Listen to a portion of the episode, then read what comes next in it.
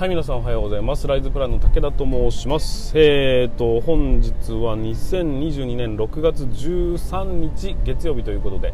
お送りさせていただきたいと思います。えーと、全然関係ないんですけど、あの、でんててててでんててててててでんてててて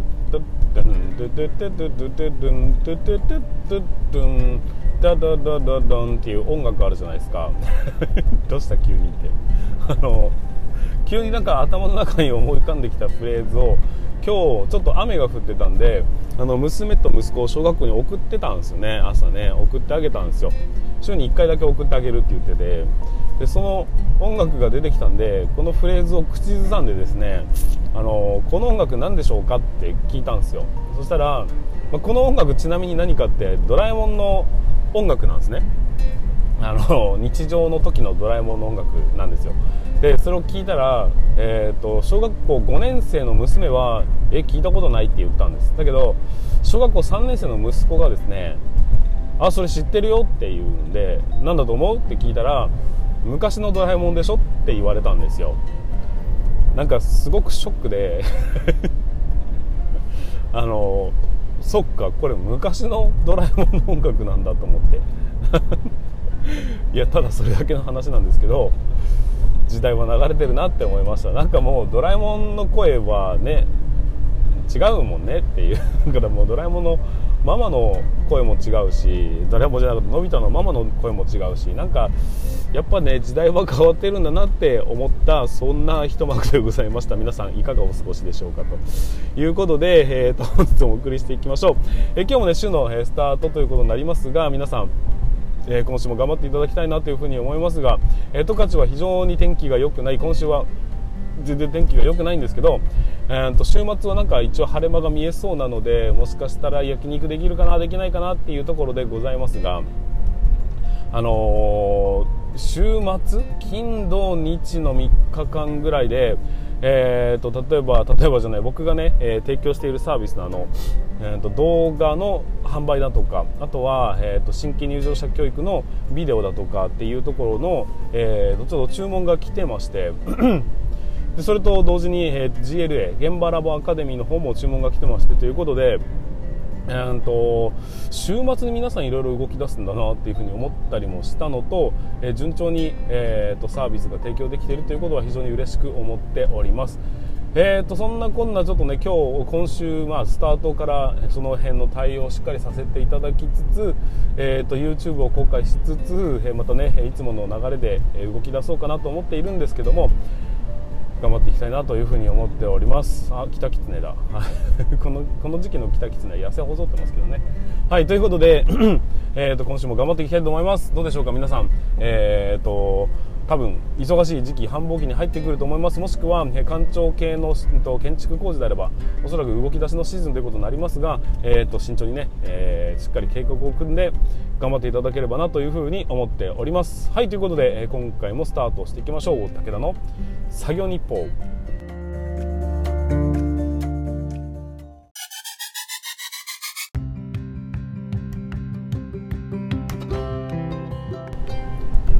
い皆さん改めましておはようございます。ライズプランの武田と申します。え、建設業を持ち上げて楽しい仕事にするために、えー、YouTube チャンネル建設業を持ち上げる TV の運営や現場ラボというサイトで若手育成現場の効率化のサポートをしたりしております、えー、この番組では建設業界のさまざまな話題や、えー、部下育成働き方改革の取り組み仕事力を上げる考え方などなど車で運転する空き時間を使ってお送りさせていただいておりますので、え多少の雑音につきましてはご容赦いただきたいというふうに思います。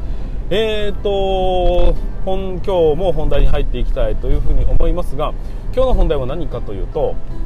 お前こんなこともできないのかのこんなことっていうところを明文化しようというお話になっていきます、えー、最後までお聞きいただければというふうに思います。えーと本題に入る前にねちょっとお知らせだけ挟ませてください。えー、GLA ということで現場ラボアカデミーというものが6月25日に開校になります、えーと、これはですね建設業の施工管理の人たちが集まるコミュニティということで、えーと、大きな目的は建設業界を変えること。そういう仲間を増やすことというところで進んではいるんですがその中でね、えー、若手の人たちはしっかりと,、えー、と業務現場のね実践の業務を、まあ図面の読み方だとかそういうものをしっかりと学べるそんなコンテンツを、まあ、研修形式で用意しているというもの。それと、えー、中堅だとかねベテラン層につきましては建設業界を変えていくための議論ができたりアイデアをシェアできたりとかっていうような、えー、そんな、えーと、コミュニティを作っております、えー、そんな中、まあ、それでね若手とそのね中堅ベテラン層が一緒の部屋に入ることに一緒のコミュニティに入ることによって、え悩みを聞くことで今のね若手の悩み考え方っていうのを知ることができるよねっていうようなメリットがあってみたり、まあ、いろんな、議論をしてみたり疑問を投げかけたり、え、仕事の悩みを聞くことができたりということで、まあ、多くの人にとってメリットのあるコミュニティになるかと思いますのでね、えー、まずは、まあ、プレオープンということですが、えー、人数が限られております、まあ、プレなんでね、えー、なのでお早めにお申し込みいただければというふうに思っております。はいということで、え今日も本題の方に入っていきましょうか。あのお前こんなこともできないのか。何年に何年目にもなってみたいな。そんなフレーズを口に出してはいないでしょうかというところから、えー、そのこんなこともできないのかのラインって本当に明確になってますっていう。ところをお話ししたいというふうに思います。あのー、なんか曖昧ですよねっていつも思ってるんですよ。お前5年目にもなってまだこんなことやってるのか？とかね。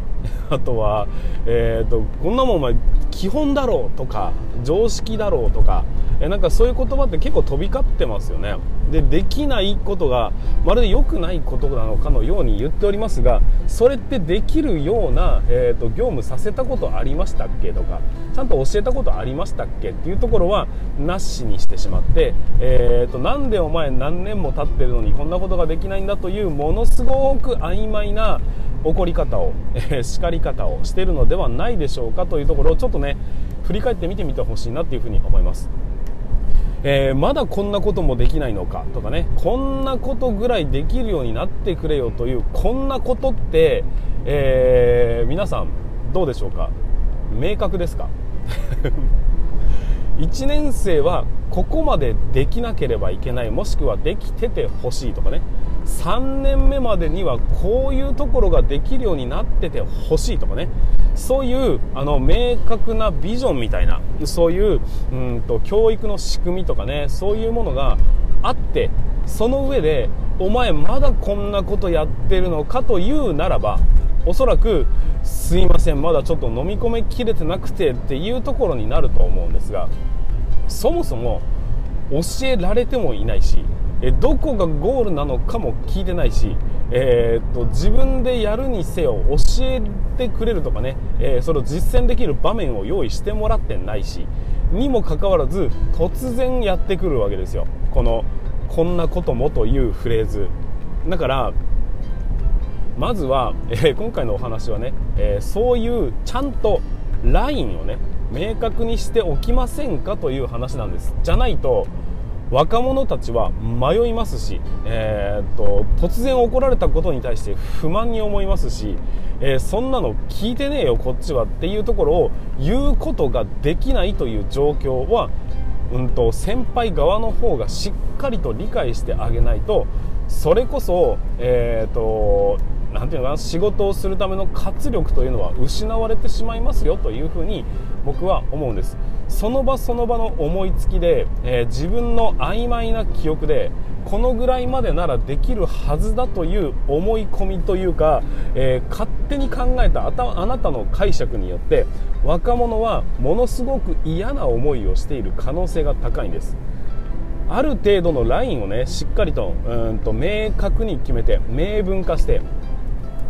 この段階ではこれができるようにするために今こういうことを学びなさいというようなところを、えーと、本人にも伝えそしてその担当の、ね、上司にも伝えてそれを教えた結果お前まだこんなことをやってるのかなら分かるんですよ。だけどそ決めてないのにしかも、えー、と会社としてのラインがないわけですからこの先輩はここまで求めるがこの先輩はここまでしか求めてこないというような、えー、とものすごくこうまちまちな状況になってやしませんかと。